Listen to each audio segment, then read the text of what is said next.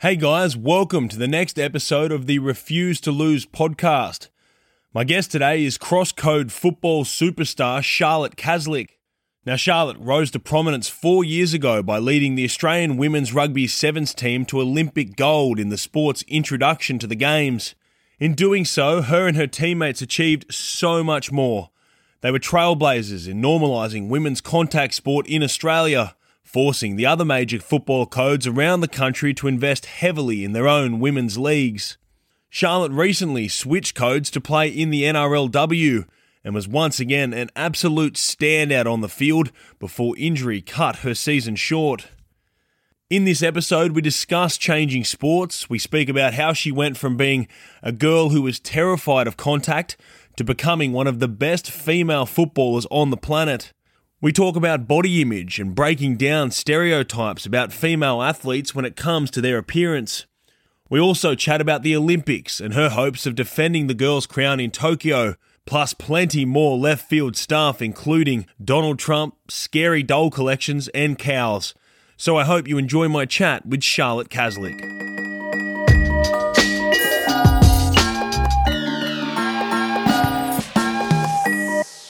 Charlotte Caslick, welcome to the Refuse to Lose podcast. Thank you for joining us. Thanks for having me. Um, well, I guess the first question, and I was just asking you, but it's uh, how's your back? You've uh, ruled out of the NRLW season with a, a fractured back, which doesn't sound too good. Uh, tell us how it is. Um, yeah, it's okay. It definitely is a lot better than what it sounds. Um, it's probably only eight to 10 weeks on the sideline, um, which isn't as bad as some of the injuries I've had in the past. So, um, yeah, it's okay. It's pretty sore, but um, I'm just resting and lapping up the sympathy I'm getting from everyone. How did you do it? Like, was it it was innocuous? Like, it wasn't anything kind of a major. Yeah, I just um, dived on a ball. It like hit the uprights and bounced off. So I dived on it, and then the girl chasing kind of tripped over me, and her knees went into my back. Um, yeah, so it was like definitely an accident and whatnot, just bad timing, and probably hit me on the sweet spot. But yeah, it's just footy. Yeah, so I mean, it cut short what was a a pretty uh, promising start to your rugby league career. How did you find playing in the NRLW?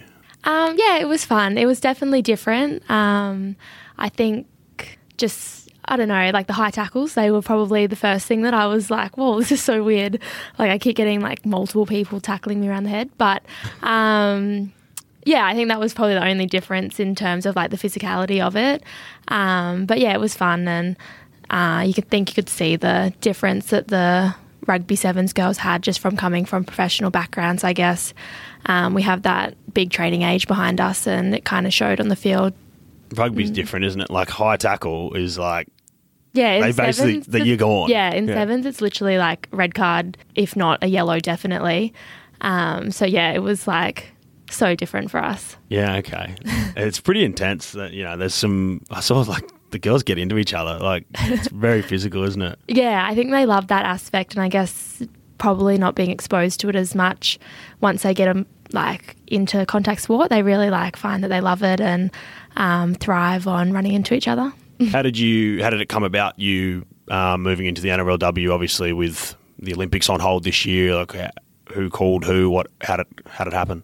Um, yeah, it was pretty much just when the Olympics got put on hold and we had like no certainty around when we would play sevens again. Um, and I'd had a pretty bad year with injuries and just wasn't enjoying my footy that much. And I think it was, yeah, my manager was like, let's have a go. Like, if they are interested, we'll hit them up. So we spoke to the Broncos um, as well as the Roosters, and um, the Roosters just seemed like a really good club, and the people around there were um, super friendly and nice. And yeah, that's sort of why we went there, and kind of just went from there. It was just sort of just to get me playing footy again, um, not just training for the sake of it. Yeah. What about the kind of um, technical difficulty or the differences, like switching from obviously seven people on a field, a lot of room, you know, a lot of one-on-one tackling. Like how how was it different for you? And I know you played a couple of different positions, but how did you find the the change mostly? Um, yeah, it was definitely a lot more structured. So sometimes I'd kind of be like, "Can you just pass me the ball like straight away? Like, why does it have to touch five people before it gets to me?"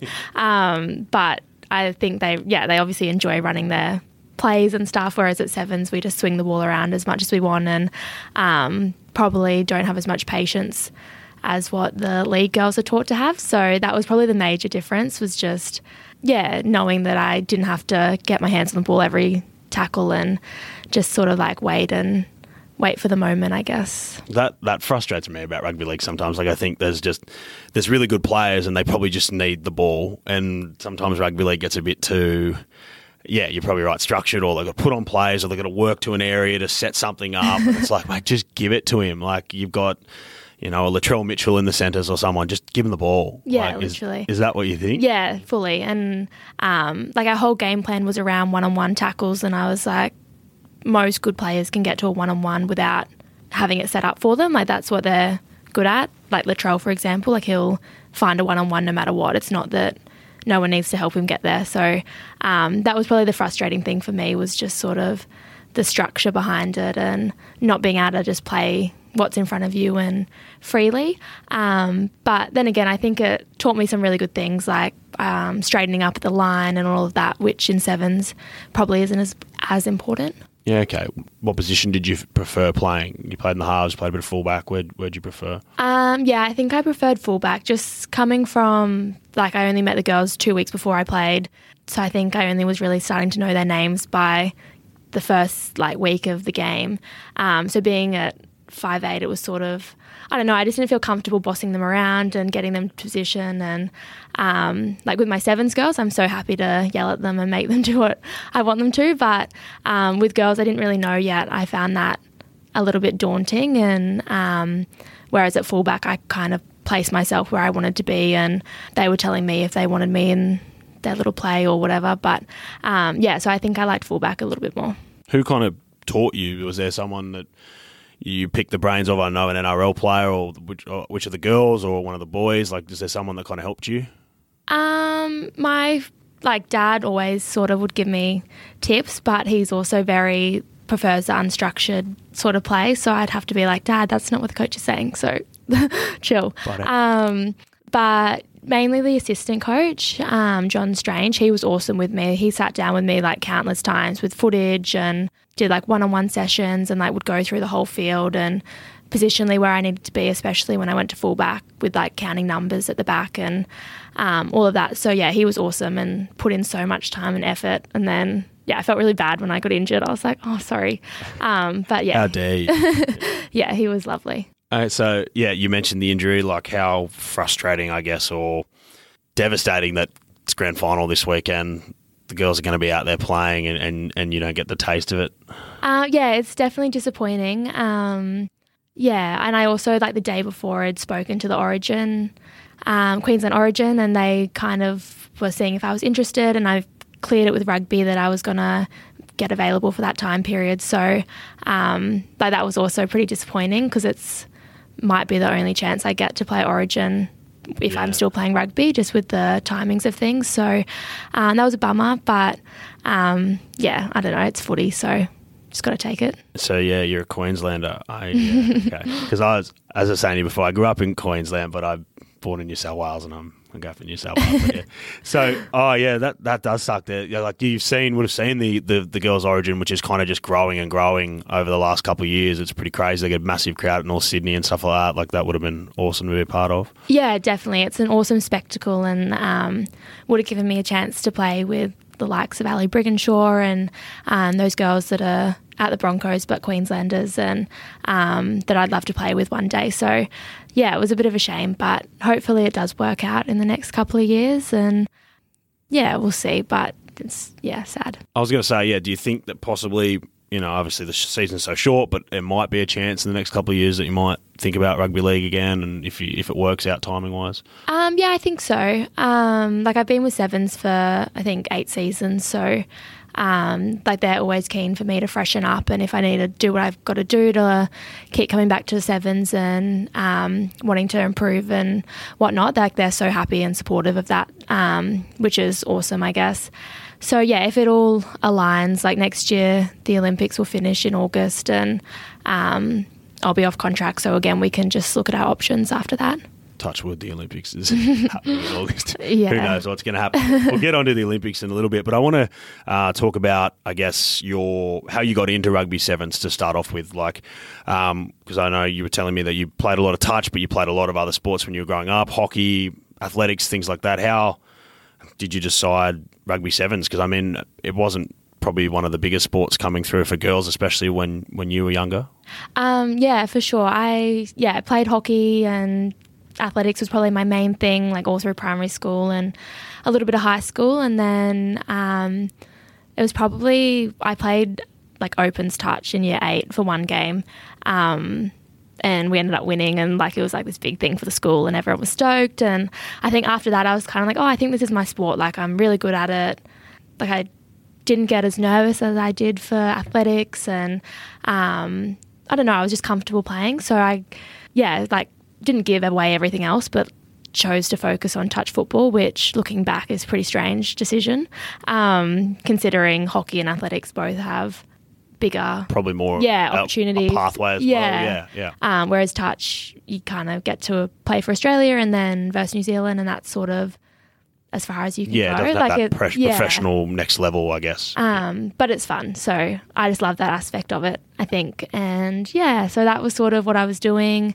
Um, was so happy doing that, but then. Um, I was playing under 18s for Australia when I was 15, and we got a letter in the mail from Rugby Australia asking if we wanted um, to come to a training camp, and then I went along and hated it, um, and like was like petrified. And then dad and like my parents, they both sort of were just like, oh, just like give it a chance, like don't just rule it out straight away. Like you know, it's in the Olympic Games, and um, yeah, so I kind of stuck with it, and eventually got over my fear of tackling, and then yeah, it was just as fun as touch, I guess. So that that was probably what that's 2012 we're talking or 2011, maybe? 11. Yeah. Okay. So the Olympics is still a fair way off. Yeah. Um, it was 20, 2016 was the first year of the Yeah. Wasn't it? Yeah. It's funny you mentioned that because uh, I was telling you before that we. Uh, we know some mutual people because uh, I grew up in Queensland, and uh, a friend of mine and, and yours, Murphy Allendorf, who's a, a hockey player that we both know. She, uh, I messaged her and I said, "Oh, I'm, I'm interviewing Charlotte. Like, can you tell me something about her, something that other people might know, not know?" And she said, "Oh, it's funny. Um, I saw her a couple of years ago at the Youth Olympics, and uh, I was playing hockey, and she was playing rugby, and I had a chat to her, and she said, "Oh." I'm so scared of this. Like, I don't want to. oh, I hate getting tackled. I hate like the whole contact of it all. Like, you just started playing sevens, and I was like, oh, that's that's pretty interesting. That you know, there's this girl that you see now who's dominated sevens rugby, but you're just not about the contact at all. Uh, yeah, pretty much. So when I first started properly playing after like dabbling in the training camps with the um, women's team, um, so I was back playing with my own age group, which definitely helped because we were all new to it. So it wasn't as though like there was people that had been playing for years and they were just like blowing us off rucks and being really scary. So um, yeah, we were all new to it and we were all learning at the same pace, which I think definitely helped us. Um, but yeah, I played for Queensland and like the schoolgirls, and then got selected in the Australian youth team and went to the Youth Olympics. And I think maybe eight girls from that team went on to make our women's open squad eventually. So um, yeah, we're a pretty talented group of girls back then for kids that had just started playing like six months earlier. Yeah, that's pretty incredible. What did you have to do, I guess, physicality wise, like in that time to then change? Are you playing touch? And I imagine you're probably quite nimble and skinny, and then you've obviously had to put on muscle to play a contact sport. Like, how did your kind of training regime change and your focus change? Um, yeah, definitely training in the gym helped. I think at the start, again, that was like a big thing for a lot of us. We didn't want to get bigger and we were so worried about what we looked like. And um, when like new girls join our squad now, like it's probably good that we've all been through sort of that same transition. And um, yeah, I think these days being strong and healthy is probably more um, celebrated and it's sort of like a bit of a trend at the moment on Instagram, like looking fit. So um, that definitely helps, I think, when girls join our program and we try and get them lifting heavier. But it 100% helps. Like you can yeah, tell that as soon as you get stronger, like your body just gets more resilient as well to injury and it doesn't hurt as much. And um, yeah, so that was probably the massive difference. And then just practicing it. I think for me, like I found passing and stepping and all that sort of stuff so fun. So I'd do it all the time, but then never wanted to practice my tackling. So as soon as I realized that, um, like I had to work on that a lot harder because it didn't come naturally to me, that was probably the changing point for me was just working on my weaknesses more so than just constantly trying to get better at my strengths. What's that? What's tackling practice? I mean, like, are you literally going down to the, the park and, Yeah. I don't know, tackling bags or Um, yeah, it was pretty much me and Alicia Quirk. She um, was starting at the same time as me, also came through touch. Um, and yeah, just me and her used to constantly just get told to like go off to the side together and we'd just tackle each other over and over and over um, until we could tackle. And then we started getting selected, which was nice. Um, but yeah, so now on like our stat boards, both of us probably lead tackles in tournaments and all of that. So it's pretty crazy to see that we were the two that um, probably couldn't tackle at the start, and now we're yeah leading all the numbers in that aspect. what is it like when you first, I guess, notice that you've that strength is there now? You've like you've been working out and chat, and then you realize that not only do I have to not be afraid of tackling, I can like I've actually got the strength to kind of really dominate girls or like win rucks, win tackles. Probably for like a few years, I was just I played sweeper, so like I was just cover tackling, and um, probably about 2016, like the Olympic year, was probably when I got really confident at the ruck and like was getting turnovers, and um, obviously at sweeper, it's a good place to be to get turnovers. So um, for me, being able to add that to our team um, was really helpful because, like, obviously, if the girls make their tackles, then I can get over the ball straight away.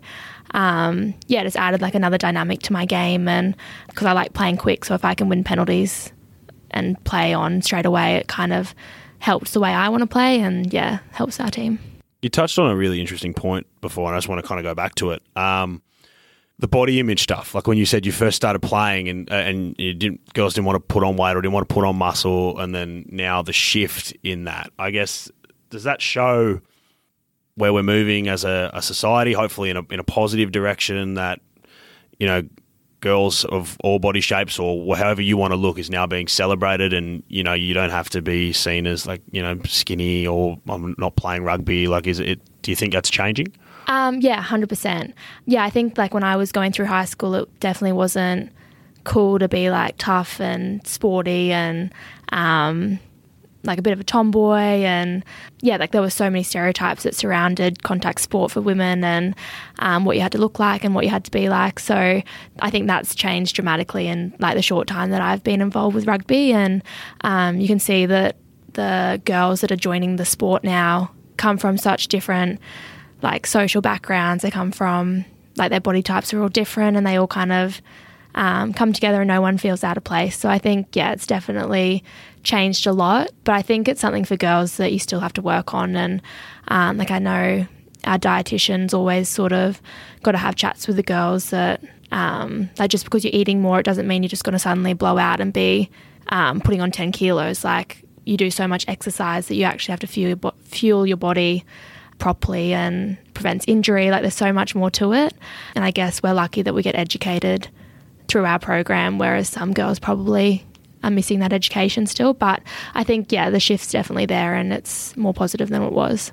yeah like talking about that shift like a eh, like yourself as well probably been at the forefront of that in terms of some of the things that you've gone on to do like modeling magazine shoots like uh you're in like vogue or stella or something like that Uh, one of the girls told me that anyway like can't say i'm an avid reader but no they, they said to me like oh you know you should ask her about how that feels to kind of that it's breaking down that barrier of you know sport can be sexy as well and we can be on these cover shoots and we, you don't have to be models as well like stick thing models like that how did that feel to be like to hear that that's people look at you and go oh wow that's amazing that they want her on that Um, yeah, it's definitely really cool. I think, um, like, I've always been a confident person, and I've um, probably never had the same body image issues as like what some of my teammates have had or um, some of my friends have had. And I think because of sport, like, I've been able to be confident in my body and.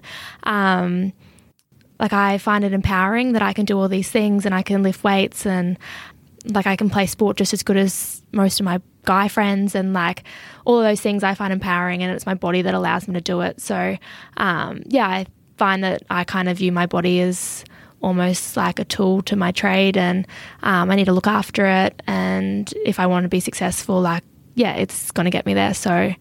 Does that make sense? Yeah, yeah, no, it does. No, I was just, uh, how do you, how do you go with the uh, how do you go with the the modelling shoots and the posing for photos and all that kind of? Um, Is it foreign to you as a you know as a I know I know these days with Instagram our whole life is photographed, but like is it uncomfortable as a footballer? Do you not want to be doing that or? Yeah, there's been like a couple where I've like the scripted ones where I've got to talk and say things and I'm like, this is so lame. Like I can't believe I'm actually saying this and like it's my face behind it. Um, but yeah, I enjoy it. It's fun. Like most of the crews we work with are super supportive and they always like love that I guess it's something different on set for them as well. So yeah, I think I do I enjoy it, but in like a bit of a balance. Yeah. you don't want to be doing too much. I, I, I love watching people who, yeah, they're not not accustomed to act. You almost have to act, don't Yeah. you? You have to act. It's like if you can't act, it's just it's tough to watch. We see it on TV all the time. But anyway, um, I just want to go back to the the thing that probably catapulted you into stardom in the last couple of years is the Olympics and the way you performed there. My first question is, where do you keep the gold medal? Um, it's just in my bedside table. Oh wow. Yeah. Hasn't been like framed or put up anywhere. Nah, I love being able to take it out and show kids, and um, usually parents are more excited than the children. But yeah, like I find that I still get asked now to come to events and talk, and they always ask me to bring it along. So yeah, I just sort of got it in a easy spot that's ready to go whenever I need it. Okay. uh, I thought like I was thinking it'd be at mum and dad's house or something or hung up somewhere. Okay. Uh, one day probably, Yeah. but yeah, not yet. it's pretty cool. I've, I've, I've held one gold medal in my life. I think it was Grant Hackett's. Yeah, Grant Hackett's medal at, after he won in Athens, I think. And that was pretty cool. I remember like, yeah, Yeah. like he brought him down to the. Um, to the pool where he used to train at Pizzey Park, and like you know, all the kids got we got to put on medals, and like put it where it and take photos, and is that like the kind of thrill you get? I Yeah, well? yeah, definitely. And I think when I first got it, like my brothers and stuff would like if we'd be going out, they're like, "Let's bring the medal," and I was like, "No, maybe not." But like there were so many moments with kids that I'd take it to a school, and then like you suddenly lose it amongst the crowd, and like the pa- parents and teachers are kind of so stressed about it. But I was always pretty relaxed. Like, I guess. Yeah, I don't know. I think they got so much joy out of seeing it that like it was always fine for me just to yeah let them touch it and wear it and do whatever they wanted. Well, take me back to winning in, in Rio. You, you kind of overall that experience. Like athletes always say, it takes time to sink in f- an achievement like mm. that. What do you look back on it as now? Uh, I think for us in Australia and contact sport, it was probably like a massive game changer in the sense that after that, the AFLW started, NRLW started, um, the Super W started for the 15 aside rugby game. And I think by us playing on like the world stage and having so many eyes on us normalized women's contact sport a little bit. And those other codes almost started to be like, oh, we need to catch up. Like these girls are killing it and we don't want our code to fall behind. So, yeah, I think to rugby's credit, I know they get a lot of um, slack a lot of the time, but to take that gamble on us in 2014, I think it was to go full time, definitely paid off. And um, yeah, I think it really like kickstarted a massive movement for women's sport in Australia.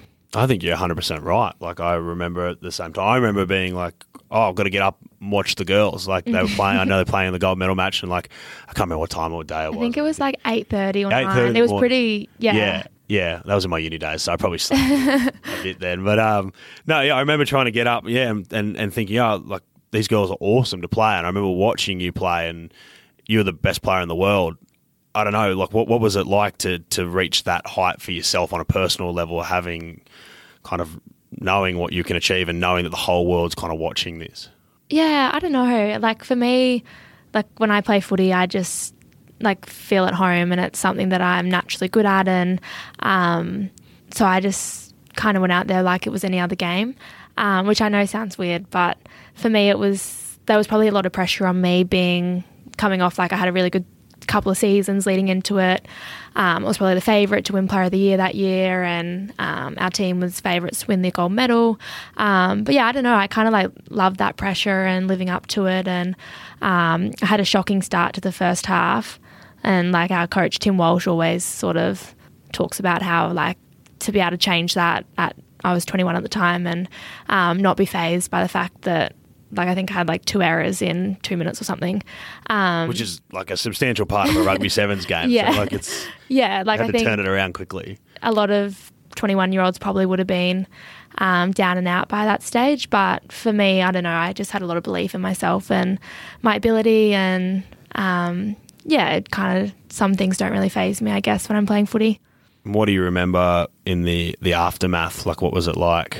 Uh, I guess after you'd won and the celebrations and stuff like that. It was like a bit of relief. At, that was probably my first emotion that I felt was definitely relief. Like when they actually scored to end the game, but it was sort of like, can this just hurry up? Like we've like we knew we were going to win no matter what, even if they scored. So yeah, they scored, and then I don't know. It was a bit bittersweet because it's not.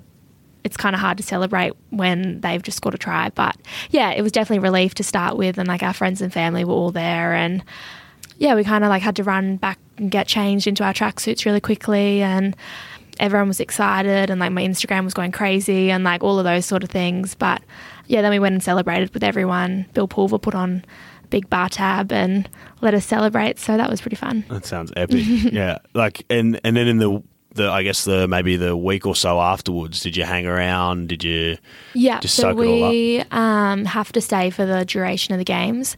Um, so yeah, we pretty much just went and watched every sport possible that we could watch. Um, I'm not sure if you remember, but that was the year people were like changing their um, accreditation to go into different sports. so Ah, yeah. we kind of would just like get a sticker and put it on top of our accreditation, so you could sneak into basketball or tennis, gymnastics, like literally anything. Um, yeah, so we pretty much just went and supported, and we were so lucky to finish on day three. Um, the men then played four to six, and then yeah, after that we just went and watched all the other sports. what was your favourite event that you saw over the, over the time? Um, well, I got really sick, so I didn't get to go to um, the swimming finals and the athletics finals, which was a bit of a shame. But the water polo was really cool. Um, we loved watching that, and um, I guess it's one of those sports you don't get to see all the time. So, um, yeah, that was a good one, I thought. Um, we went to tennis and saw Nadal, the basketball. That was pretty epic. I think just being able to watch the boomers and um, like because they were really cool guys as well. So that was yeah fun to watch them, and um, they're obviously so successful, and some of them are like such big celebrities that it was yeah weird like just being in the lift with them or having breakfast or something with them. Yeah, well, I I was going to say uh, over the course of uh, the w- two weeks, like, was there an athlete that stood out for you, or like, oh wow, I can't believe Um, he or she's right there?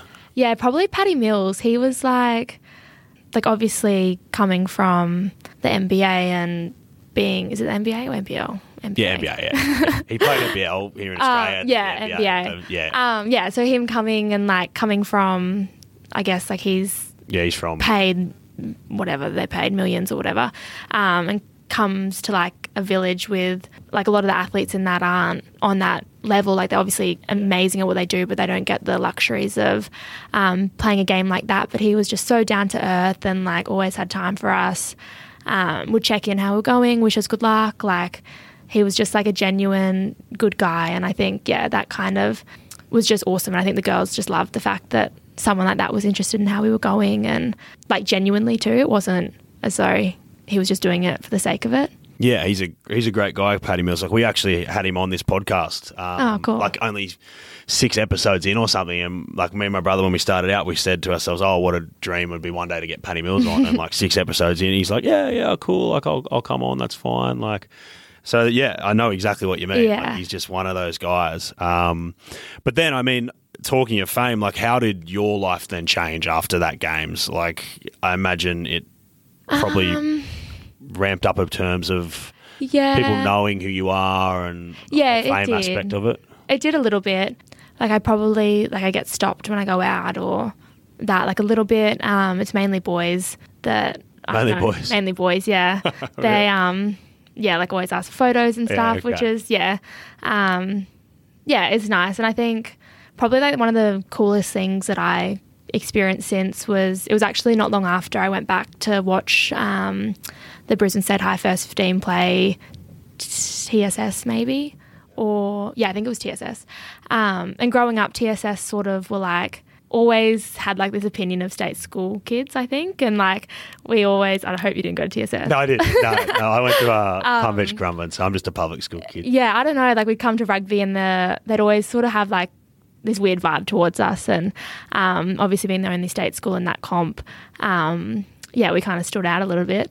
And then when I, Commoners looked Yeah, down, looked literally. upon. um, yeah, anyway, so I went to this game and it was like the decider for the season, and all these TSS boys wanted to get photos with me, and like they were so excited, and I was like, oh, this is cool, like that.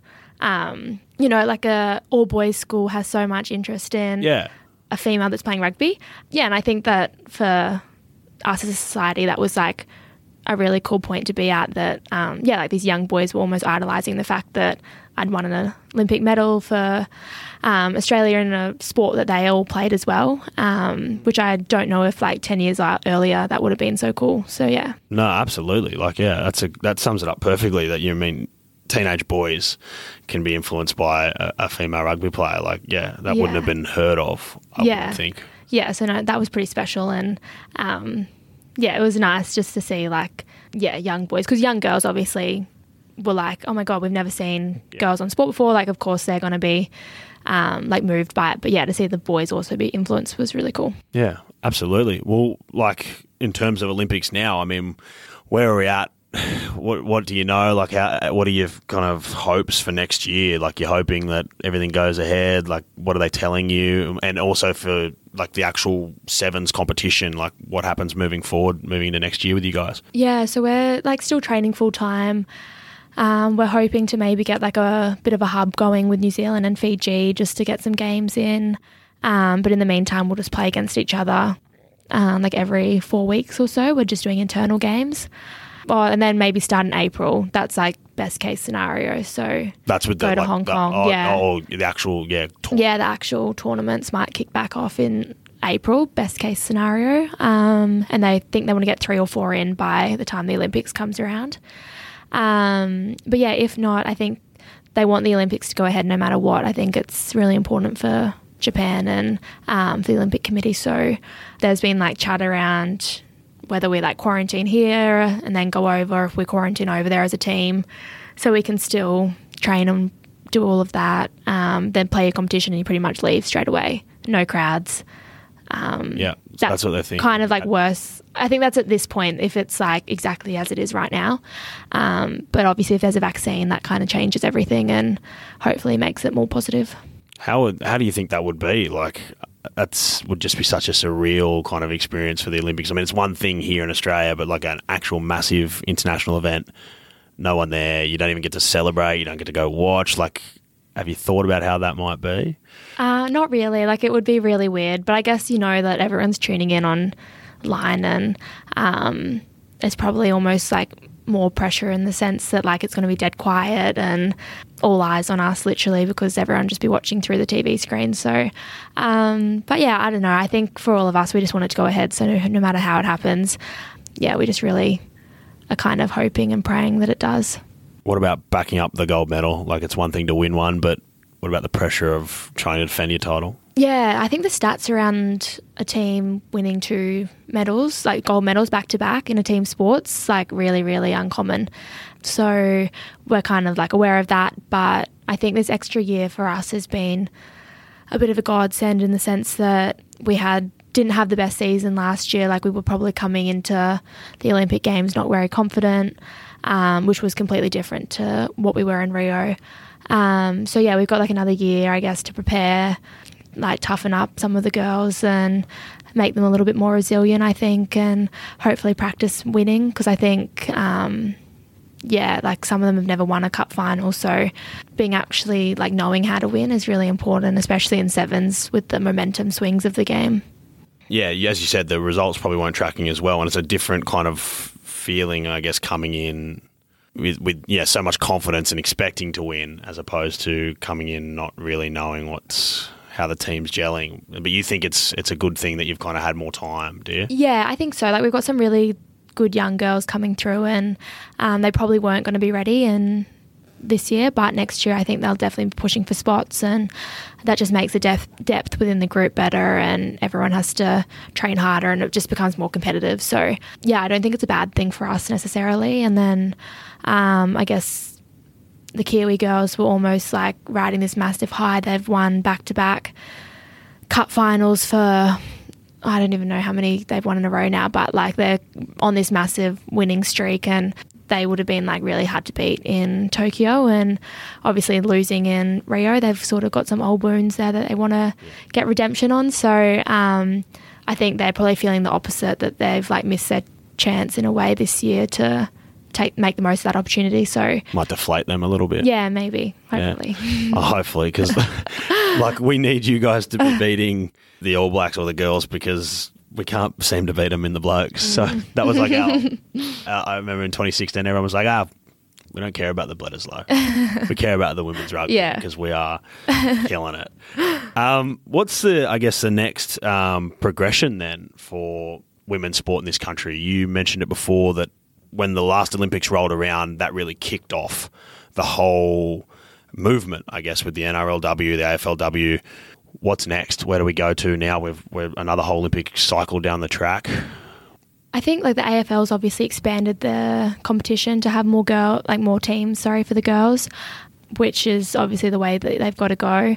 Um, I know rugby league are looking at doing the same thing, but I just don't know if the depth's there yet to add more teams in because it definitely dilutes what they've got. And um, I think if you lose the quality in the competition, that's sort of when people watching become less interested. Whereas at the moment, like it's quite good quality, so um, you can attract viewers and people are interested in watching. And yeah, I think that's probably like my only fear is if they grow the game too quickly, um, it could end up just sort of making the product not as good quality. So uh, I think they've got, got to be really careful, and um, I think it all sort of starts at grassroots level. I know, like with rugby sevens, we really need to find better pathways that we can develop so that girls can play footy the whole way through because yeah rugby league and AFL are just so good at creating those pathways and rugby yeah, just so isn't as you see I mean you're probably out there in the community and seeing how much the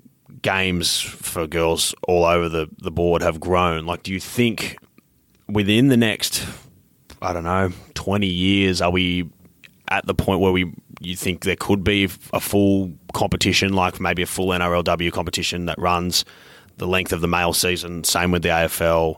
And, and however the sevens obviously you guys already play a, a full kind of year competition but with the women's rugby full 15 aside as well do you think 20 um, years yeah i think so i think 20 years is definitely achievable um, like just the progress that they've had so quickly is like yeah, puts it in good stead. But um, I think it all kind of starts at the grassroots for everything, and they've just got to make sure they look after that before they kind of expand at the top and not get it the wrong way around. Because I feel like, yeah, sometimes, especially in rugby, they sort of focus at the top and forget about the bottom, and then therefore there's no one kind of filtering through. So.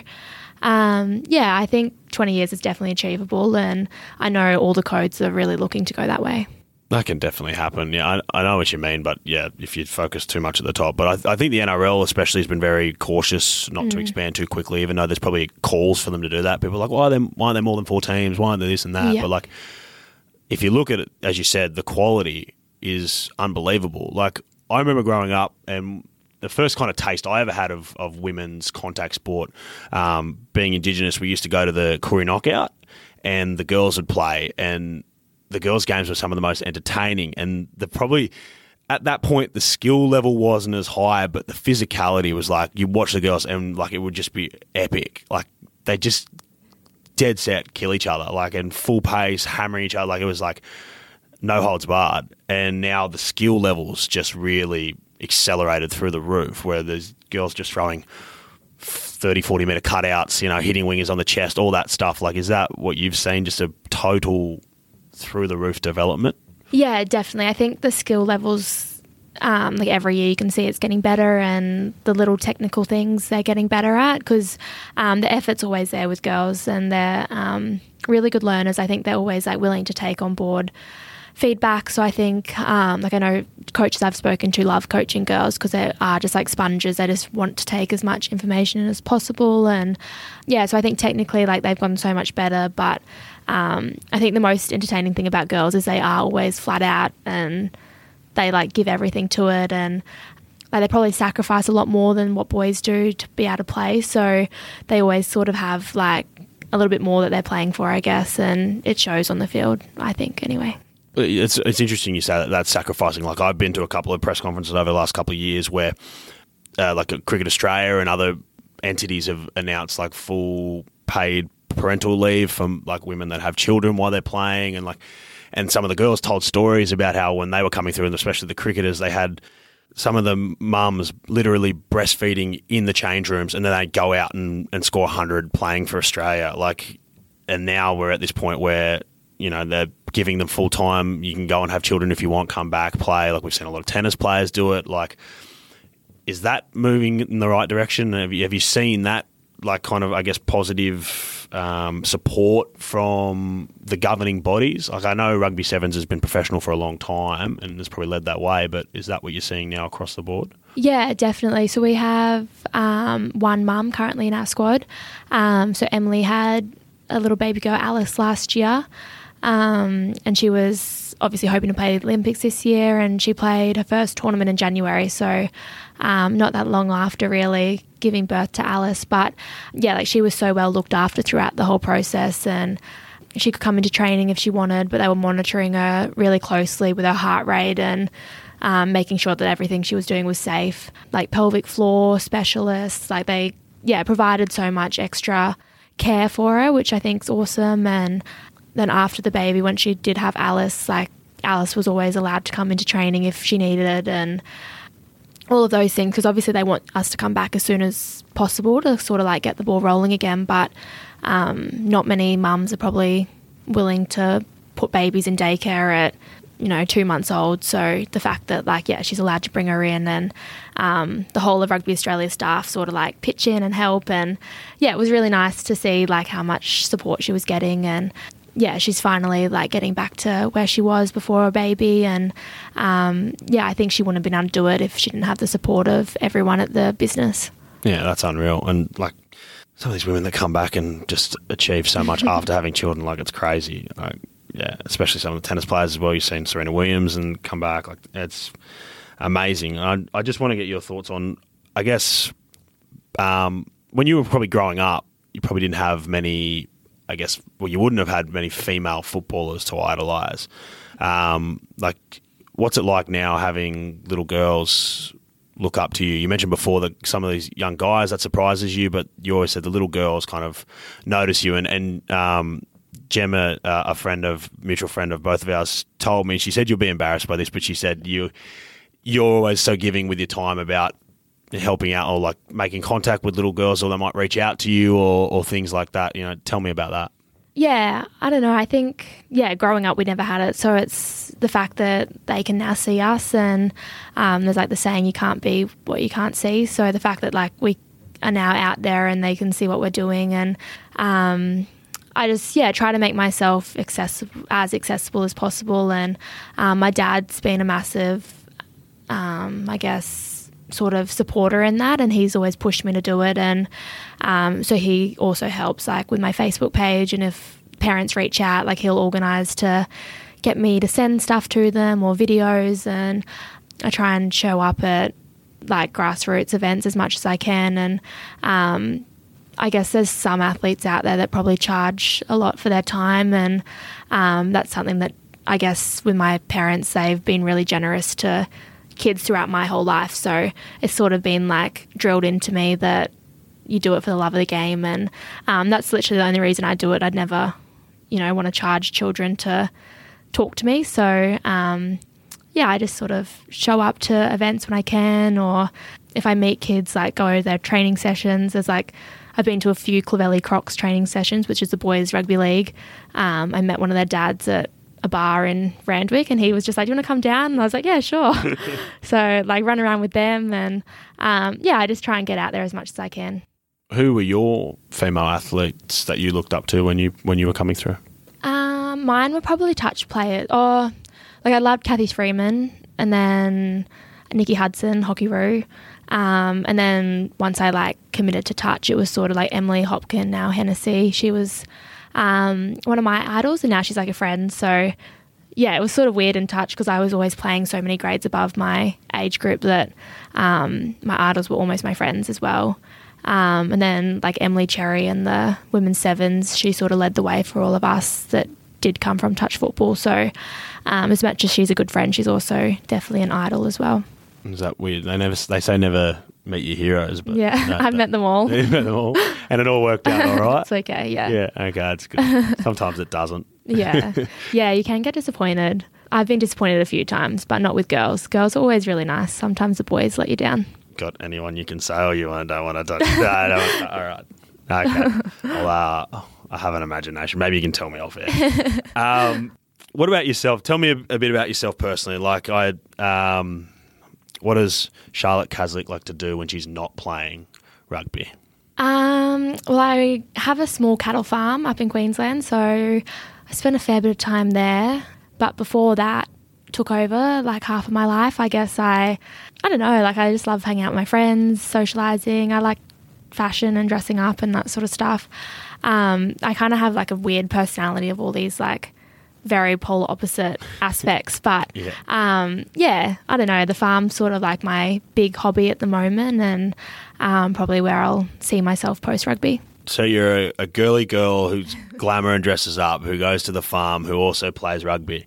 Yeah, That's very yeah, It just doesn't seem to work, but it doesn't sound like it works, but it does. Yeah. Okay, tell me about the the farm. Like, what do you guys do? Like, you've got cattle. You said. Um, I know. So on your Instagram, you've got a few horses. Like, what's the main kind of uh, driver of the, of the farm? Uh, yeah, so we eventually want to have like our own stud cattle um, line. We run like Speckle Park and cross them with Angus. This probably doesn't make sense to a lot of people, but No, I, I know what Angus is. Yeah, okay, yeah. um, Speckle Park are like white and black Okay, yeah. um, speckled coloured Yep. ones. Um, and my partner's family, that's what they worked with when he was growing up. So that's sort of why we chose to go with them. And um, I guess in the farming world, sometimes like there's not many people that you meet that have like gone out and started it on their own. It's usually passed down through family or yeah, they've sort of like inherited something. Whereas yeah, we've sort of decided to just start it on our own and see where it goes, which is um, daunting. But I think once we can establish what we want to, it'll be really yeah, we'll be really proud of ourselves. I think looking back. Who, like, how did that idea come up? Um, well, yeah, Lewis, my partner, he's always wanted to be a farmer. He grew up; his grandparents are farmers, and um, both of his uncles were went up to the Northern Territory and were ringers, and like that's what he always wanted to do before he started playing football. So I think um, once we sort of got ourselves in a good position financially, we instead of buying a house, we bought a farm. Um, and my parents helped us out heaps as well. So we bought up where my dad's from um, in Stanthorpe in Queensland. And um, yeah, my auntie and uncle are out there as well. So they've been a massive help. And we probably wouldn't have been able to do it if we didn't have good people around us, especially when we're overseas for half the year. So yeah, we're pretty lucky. Is that the plan post football? Like, is that where you're going to move up there and Uh, yeah, hopefully. Like we'd love to expand, um, like buy more property and um, hopefully get more cows and keep building that up. So yeah, it'll probably be what we end up doing. And I've got a bit of a passion for obviously grassroots. I know I've spoken about it heaps, but I feel like rugby sort of misses out in developing kids in the bush and um, rural communities. So I'd love to be able to connect with those places a lot more because I, yeah, I just don't think rugby's doing the best they can in the rural space. So for me, I'd, yeah, just help there and hopefully change that a little bit. just quick? I'll, I'll get back to the farm in a sec, but just quickly, you mentioned that there. Like, do you think there's too much? You said before, like the TSS versus the the state high kind of dynamic. Is there is there too much of that in rugby? Is it too, I guess, for lack of a better term, top end of town, and and you know that you're kind of missing out elsewhere? Yeah, I think it is. I think like people tiptoe around it, but like I, yeah, dead set. I think that it starts at the top again, and like people have this opinion of rugby, and like once you get involved with rugby. I don't think it's like that so much, but there definitely is that stereotype around it, and I don't think they've done anything to break it down. So, um, yeah, you know, like I go out to a lot of towns in Western Queensland, and there's rugby teams out there that have never had a Wallaby come and visit them, or never had Queensland Reds come out, or in New South Wales, like never had the Waratahs come out, and um, to me that makes me really sad that for them to drive a couple of hours or fly whatever it takes for one day of their life could really like change those kids' views on the way that rugby's perceived and maybe keep some in the game instead of losing them to other sports. Yeah, absolutely. I think you're bang on. They, you should, they should put you in CEO. You, run, you can run the joint. Um, on the cows, you, you know, you should talk to, um, and I I had, uh, I was telling you before, James Roberts from the Rabbitohs in here before, but him and, and Latrell Mitchell especially. Latrell has a farm and they're breeding cows as well, and like fully into the same stuff. Like, Yeah, I actually have read it like online and whatever, seen that they've been um, like that's Latrell's dream that he always wanted to go be a farmer. So yeah, I should hit him up, see what cattle he's breeding, and yeah, I, I, I just found that Collab. James said that to me as well, and he was like, um, "Yeah, I'm, I'm into cows." And like, I, it was at the end of the podcast. I was like, "Oh, let's talk about cows for ten minutes." um, I, what about um, you mentioned in Stanthorpe, so you wouldn't have been able to go up for a while Uh, with the, yeah, the border closure and stuff. no, I haven't been up for ages. We can get an ag pass to cross because we've got cattle on both sides of the border. Ah, okay. Um, so Stanthorpe's just on the opposite side of the border. So um, we have cattle in Tenterfield, which is on the other side. Um, so yeah, we have ag passes that can get us across and tending to our cows. Yeah, okay. so you, you can get across. Yeah, I just can't go to Brisbane or. Ah, I was going to ask, can you smuggle me across? I've been home once this year. I can't get home. Um, all right. Well, I think we'll just come to an end, but we'll, we'll I, I would like to do a, uh, a couple of fun questions at the end, yeah. uh, just to see what pops into your mind first off the top of your head, and we'll uh, we'll finish with that. So, what about any hidden talents? oh, I'm a really good skipper. Skipper. Yeah, like jump rope for heart Yeah. skipping. Yeah. Okay. Like the are we talking the you know two girls at either end and you're jumping in the middle or you're just skipping like just solo skipping like a like a boxer training or something? Uh, I can do both. I was part of a jump rope for heart team in primary school, Oh, and wow. it's just something I've never forgotten. Okay. I don't know. I can pick up a rope and still do all the same tricks I could do when I was little. What the old like what are the, the crossovers and the double unders? Double, uh, yeah, triple unders. Okay. Oh, so you could have maybe if they reintroduce that to the Olympics one, that can be Yeah, that can be cross next another thing. next cross code move. Charlotte Caslick goes into skipping. I'd like to see that. No, skipping's. Do you still use it for training? Like, Um, yeah, I love it. I try and do it a lot. I think because it's fun and I can do all my tricks and whatever. Um, time goes a lot faster, and I think it's better for you than running. Apparently, so yeah, I try and like make the coaches have skipping contests with me at training and get some good deals out of it. I, I love skipping. Like, I'll always, if there's an exercise I hate it at F45 or something, I'll just go, ah, I'll grab the rope, skip. I'm I'm a bit of a bludge. But anyway, uh, what about bad habits? Do you have anything that springs to mind that someone, or maybe someone else has told you that you. Um, I probably have a few. I'm really messy. That's probably the worst one. Okay. I don't know. Is that a bad habit? Yeah, probably. Yeah. Um, yeah. Yeah. live with. Yeah. I'm very messy. I think I've, yeah, I just, I don't know. The older I get, I just still am messy.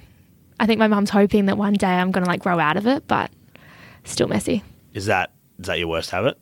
Yeah. I bite my nails, Yeah. but I um, get them done so I don't bite them. But yeah, if I don't have like SNS on them, I'll bite them.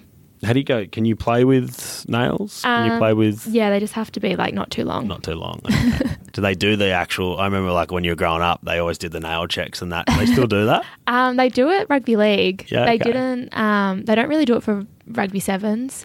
Um, but yeah, league they started doing it. I was like, oh no. But yeah, mine are fun. What about just slightly off topic, but have you ever had your hair badly pulled? I've just Yeah, seen I've seen the hair pulling recently. Yeah. It seems like it's a bit of a thing. I was like, have you had it really yanked? Yeah, I um it would have been like sevens nationals one time. I was running and I had like a long ponytail and like my legs fully came off. Like that I, bad? yeah, it was like when people slip on a banana. That was like the what I did, but it didn't hurt at all. Yeah. It sort of was just like so fast and. Um, I don't know. I think there's so much carry on about it, but like we have long hair, people's hands are everywhere. It's bound to happen. Yeah. I don't think there's anything that bad about it. Yeah, and I mean, if it's the difference between winning and losing, and Yeah. it's a girl's hair, you're gonna have to go for it, aren't you? What about uh, superstitions? We've had a few people on this podcast that have had some real strange ones. Uh, do you have anything um, off the top of your head that you have to do before you play, or anything strange you have to think about? Um, I don't really have any because I'm always like, what if it's not there one day and all I can think about is that I didn't do my weird habit. Um, but I have like a doll that I take on tour still. A doll. Um, yeah, she comes everywhere with me. Um, it's sort of like a comfort thing. And then myself, Emilee, and Quirky, two of my teammates, um, we all high five before we run out, like a in a certain order. Okay, But then Emilee got pregnant, so she kind of Gee, ruined the superstition. Yeah. that sounds. You, I love athletes always say the same thing. Like, no, I don't really have anything except this, this, this, and this, which I do. um, so the doll. D- describe the doll to me. Is it like a child's doll that? No, Like, she's or- like a rag doll. Yeah. Um, oh, it's weird. Um, she's like part of a living dead doll collection. So I used to collect Oh, so them. it's super creepy. Yeah, I used Yeah. to collect living dead dolls when I grew up, when I was little. Um, Oh wow. yeah, weird. And um, she's like all of them are hard dolls, but she's like a soft rag doll one. And yeah, I've had her since I was ten, and she's come every tour with me since. And like, does she? Do you have to sleep with her, or like she just? Yeah. okay. Yeah, I Wow. sleep with her, um, cuddle her. Yeah, And do you still have any of the uh, the hard weird yeah, ones? yeah. They're still at home, um, back in Brisbane home. Um, so my mum is sort of like, hey, like when are we going to get rid of them? But yeah, I don't know. I could probably sell them as like collector items or something. But Is there a market for that? um, yeah, there weirdly there is. Our captain actually sent me like a doll's house. She went to the other day and was like, oh, I thought of you, and I was like, oh, So your poor mum, she doesn't get the Olympic gold medal. she gets the creepy doll collection. yeah, Wow, yeah. that's a great. bit rough. See, I didn't see. I didn't expect that. It's always something weird. Every single one, they've always said, "No, no, nothing," and then it's like, "Oh yeah, I do this, this, and this." um, what about? Would you rather be able to read minds, see through walls, or know the exact age in which you die? It's a bit grim, but Um, probably read minds. read minds. Yeah. Why?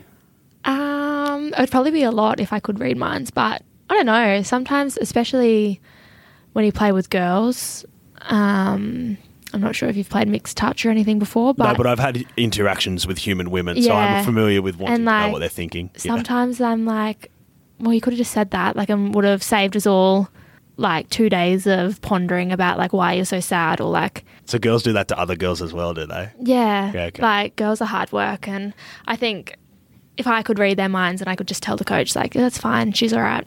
Okay. She's just, you know, this is what's going on. Um, or just when they don't understand something, they're not saying like, "Oh, I don't get it." Like, why do you keep getting angry at me? Like, I just don't get it. They just don't say anything at all. Um, so it'd be helpful if I could read their minds. Okay, yeah, yeah, I think I'd take that too. um, we asked this one: most famous person you've ever seen in like a locker room or like in the game sheds afterwards. Someone that's come in to congratulate you or congratulate the team. You ever had anyone random walk in? We've had like a few old wallabies. Um, but like obviously girls coming from not rugby backgrounds, sometimes they don't know who they are, Yeah. um, which doesn't go down too well, I don't think. um, oh, I don't know. I feel like like Quade Cooper came and watched one of my first games when I was um, still at high school. I was playing in the club Oh, really? 15s comp, um, but he's now a friend. So like, yeah, Meeting your idols. you know, yeah, That old, yeah. yeah. I don't know. I feel like now I've in the rugby scene. It's so um, such a small world that I don't think they're famous as much anymore. yeah, yeah. That is normal to me, yeah. Uh, so we had um, Kieren Jack on, the old former Swans captain, and he he'll be tough to beat. He was like, "Oh yeah, the uh, the Dalai Lama came into a sheds once, the Swan sheds, and started talking to them and stuff." And I was like, "Yeah, Yeah. that's that would be tough to beat." We've never had that. Um, okay, this is a really random one. Uh, like just a total. I've got a mate who thinks of weird animal scenarios. He wants to do a whole podcast on it. You've either got to. there's a 50 meter pool, right? Mm-hmm. filled with water. There's a great white shark in it. Just one great white shark. You've either got to get, so you've just got to get from one end to the other. you can do it any way you want. You can go along the bottom. You can hug the edge and kind of creep your way around. Whatever you want to do, you've got to do that and get to the end. Or empty pool, five crocodiles in the pool, and you've just got to survive in the pool for 10 hours. Definitely the great white. You go on the Great White. Yeah. Crocodiles are scary. But don't you think you're, I don't know, more of a chance on land against a crocodile? Like you, no, you- crocodiles are savage. I know they are, but apparently they can't run diagonally. Oh, really? You so I like direction. keep changing direction for keep 10 hours. stepping, You just, you know, they're also kind of lazy. They just kind of sit down. Yeah, they like sunbaking and stuff. Yeah. But you go the shark. Yeah, I think I'd go the shark. Strategy, how you're attacking this. Um, I'd just probably try and like be gentle. Gentle. Are you, just try not to like attract them to me. so you're to go, are you going to go underwater and just try and do it Maybe one hit? creep along the side. Creep along the side. Yeah. Can you jump out if they're coming No. close? No, you just, it's, if Yeah, I don't if it know. decides to eat you, you go. and then what are you meant to do? Like punch them or something if they get close. yeah, close? if you want yeah. to. Yeah, that, that works. Sounds easier than I think it would be, but yeah, crocodiles are just way too scary. I agree. I yeah, ten hours. That's a long time. It, the original question was 24. I've dropped it. I went down. I thought 24 is too long. Yeah, Yeah. still no, no chance. No. Well, Mick Fanning punched the shark, and that seemed to work for him. Um, one person you'd love to meet.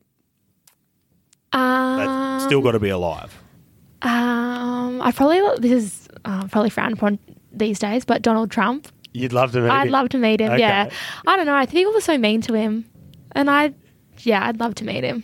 What, did you say people are mean to him? Yeah. You feel sorry for him? Yeah, sometimes. That's Um, a that's a hot take. Yeah. Okay. Yeah, I don't know. People are so mean to him, and I feel like he'd just be like, he's done so much in so many different aspects of business, obviously public service, everything. Yeah. Um, yeah, I think He he'd is be an intriguing person. Yeah, like he's absolutely. Yeah. Be um, Regardless of what you think of his politics, like, Yeah. he's a very intriguing person who's lived a pretty incredibly, uh, I guess, a lack of a better word, amazing life. yeah. Yeah, Yeah. You don't see many people go from being a billionaire, having everything they want, to then stepping down and being a public servant. So yeah, and um, I guess yeah, just the way he's kind of done it. I, I I'd agree. I have a fascination with yeah, I've, yeah. So do I. That's probably well. a good Yeah. word. I'm a little bit fascinated by him. I listen to podcasts and stuff on him. Okay. Yeah. Mm. Really. Ah. Yeah, that's interesting. That that was not the answer I was expecting. Or Kylie Jenner. Kylie Jenner. Yeah. Okay. Is she your your girl crush? Is she? Yeah. Also, I don't know. Like, I want to be like, did you actually come up with all these ideas for your business, or does someone else just do it for you? Okay. Sort of thing. literally the funny thing you should mention that yesterday I was caught. Uh, my girlfriend was watching an episode of the Keeping Up with the Kardashians, and it's not my thing, but uh, it was a, an old one, and Kylie was like, Oh, and they're little. maybe yeah, Yeah. maybe ten, and I was, she was like, that's Kylie. I'm like, get out. that's not the same person. Yeah, she looks very different these Yeah. days. Yeah. And, uh, Um, and it's funny to think that she's gone on to be what the richest of all of them, Mm. like of all those people. yeah, it's yeah insane. Eight hundred million or something she's worth. Wow. Okay. So Mm. Donald Trump or Kylie Jenner. It's an interesting, Yeah. it- interesting mix of people. Ha- have you? Uh, this is a strange question to ask. Probably shouldn't ask it. But have you seen the film clip with the the who is it? Cardi B and the uh, and Is Kylie Jenner's in it. Yeah, yeah, the WAP song. Um, no, I haven't actually. Oh. Some of our teammates constantly do the dance, but um, I don't know. I'm not that big a fan of it, it's it's to be honest. confronting. Yeah, it's, a inter- bit much. It's it is a bit much, but yeah, those Kylie Jenner's just this random cameo, Yeah. just out of nowhere. She Just just, walks out in a leopard print. Yeah, Yeah. okay, Yeah. whatever. It's not the weirdest part of the song, anyway. um, what about uh, sledging? Like, are there do the girls sledge like the guys do? Do you? Um, I think girls do a little bit, but it's not like funny.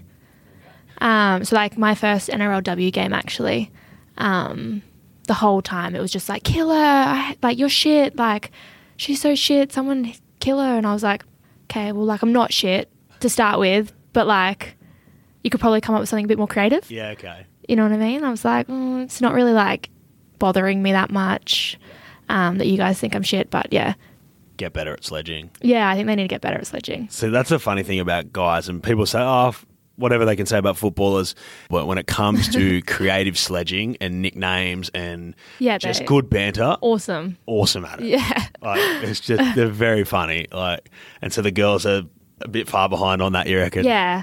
And then I think girls take it a little bit more personally as well. so, like at training or whatever, it kind of gets to this point of like sledging, fun banter, and then suddenly it's like a proper do we hate each other now or like where do we go from here? Takes them all. Yeah. yeah.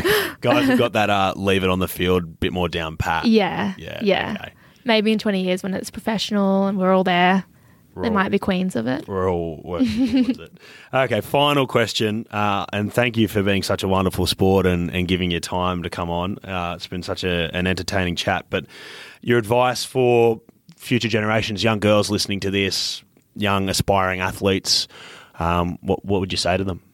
It'd probably be just don't say no to opportunities because I think like I got pretty close to saying no to a few opportunities and um, I'm so glad that I didn't and people kind of pushed me in the direction to say yes. So yeah, getting out of your comfort zone and saying yes to those opportunities because you don't really know where one can take you and then it leads to all these amazing things. So um, and then maybe um, if you're not making mistakes, then you're not learning. Um, I think that's a key one for me. Like I've made heaps of mistakes, and I play a sport that revolves around making mistakes, and yeah, we try and learn from them, and they make us better players and people at the end of the day. When you say um, know, that was rugby one of those things that you almost said no to? Yeah, and like even the NRLW recently, like there was so many times that I was so close to being like, nah, like I don't need to do this. Like it doesn't really, you know, like I don't actually need to do it. But I think for myself, like once I said yes and got out of my comfort zone, like it's been a really good experience for me. So yeah, like both of those things. Yeah. So you, hmm. you, what you felt like you didn't have anything to prove, or was just more like, oh, I, I just, I don't. Yeah, I don't know. Like I had More effort than literally like 12 months of niggly injuries, and I was like, if I go and get injured, like, what does this mean for me? And do I go back to rugby? Like, there was so many questions around it, and like I still had an Olympic game, so it was like no one's gonna really be bothered if I don't play. Um, but yeah, it was more for just me and kind of getting through that initial, um, I guess, sort of uncomfortable zone that I was in and pushing through it. And yeah, it's been really fun. So I'm glad I did it. Yeah, and you killed it. And unfortunately, yeah, you. Uh, sorry, as you said, the back injury, but it's Yeah, what, it eight to a ten s- or something. You said, Yeah, and it's not soft tissue, so I'm stoked. Yeah. It wasn't my fault. fine, and Yeah. just relax, and then uh, start the Tokyo preparations. Yep. which uh, and hopefully we are yeah the Olympic Games is good to go next year. Um, Charlotte Caslick, thank you so much for for coming on the Refuse to Lose podcast. It was an awesome chat, and I really appreciate your time. Thank you. Thanks for having me. Thanks for listening, guys. We've got plenty more episodes coming your way very soon. Don't forget to follow the Refuse to Lose podcast on Facebook, Instagram, and Twitter. We look forward to talking to you again soon.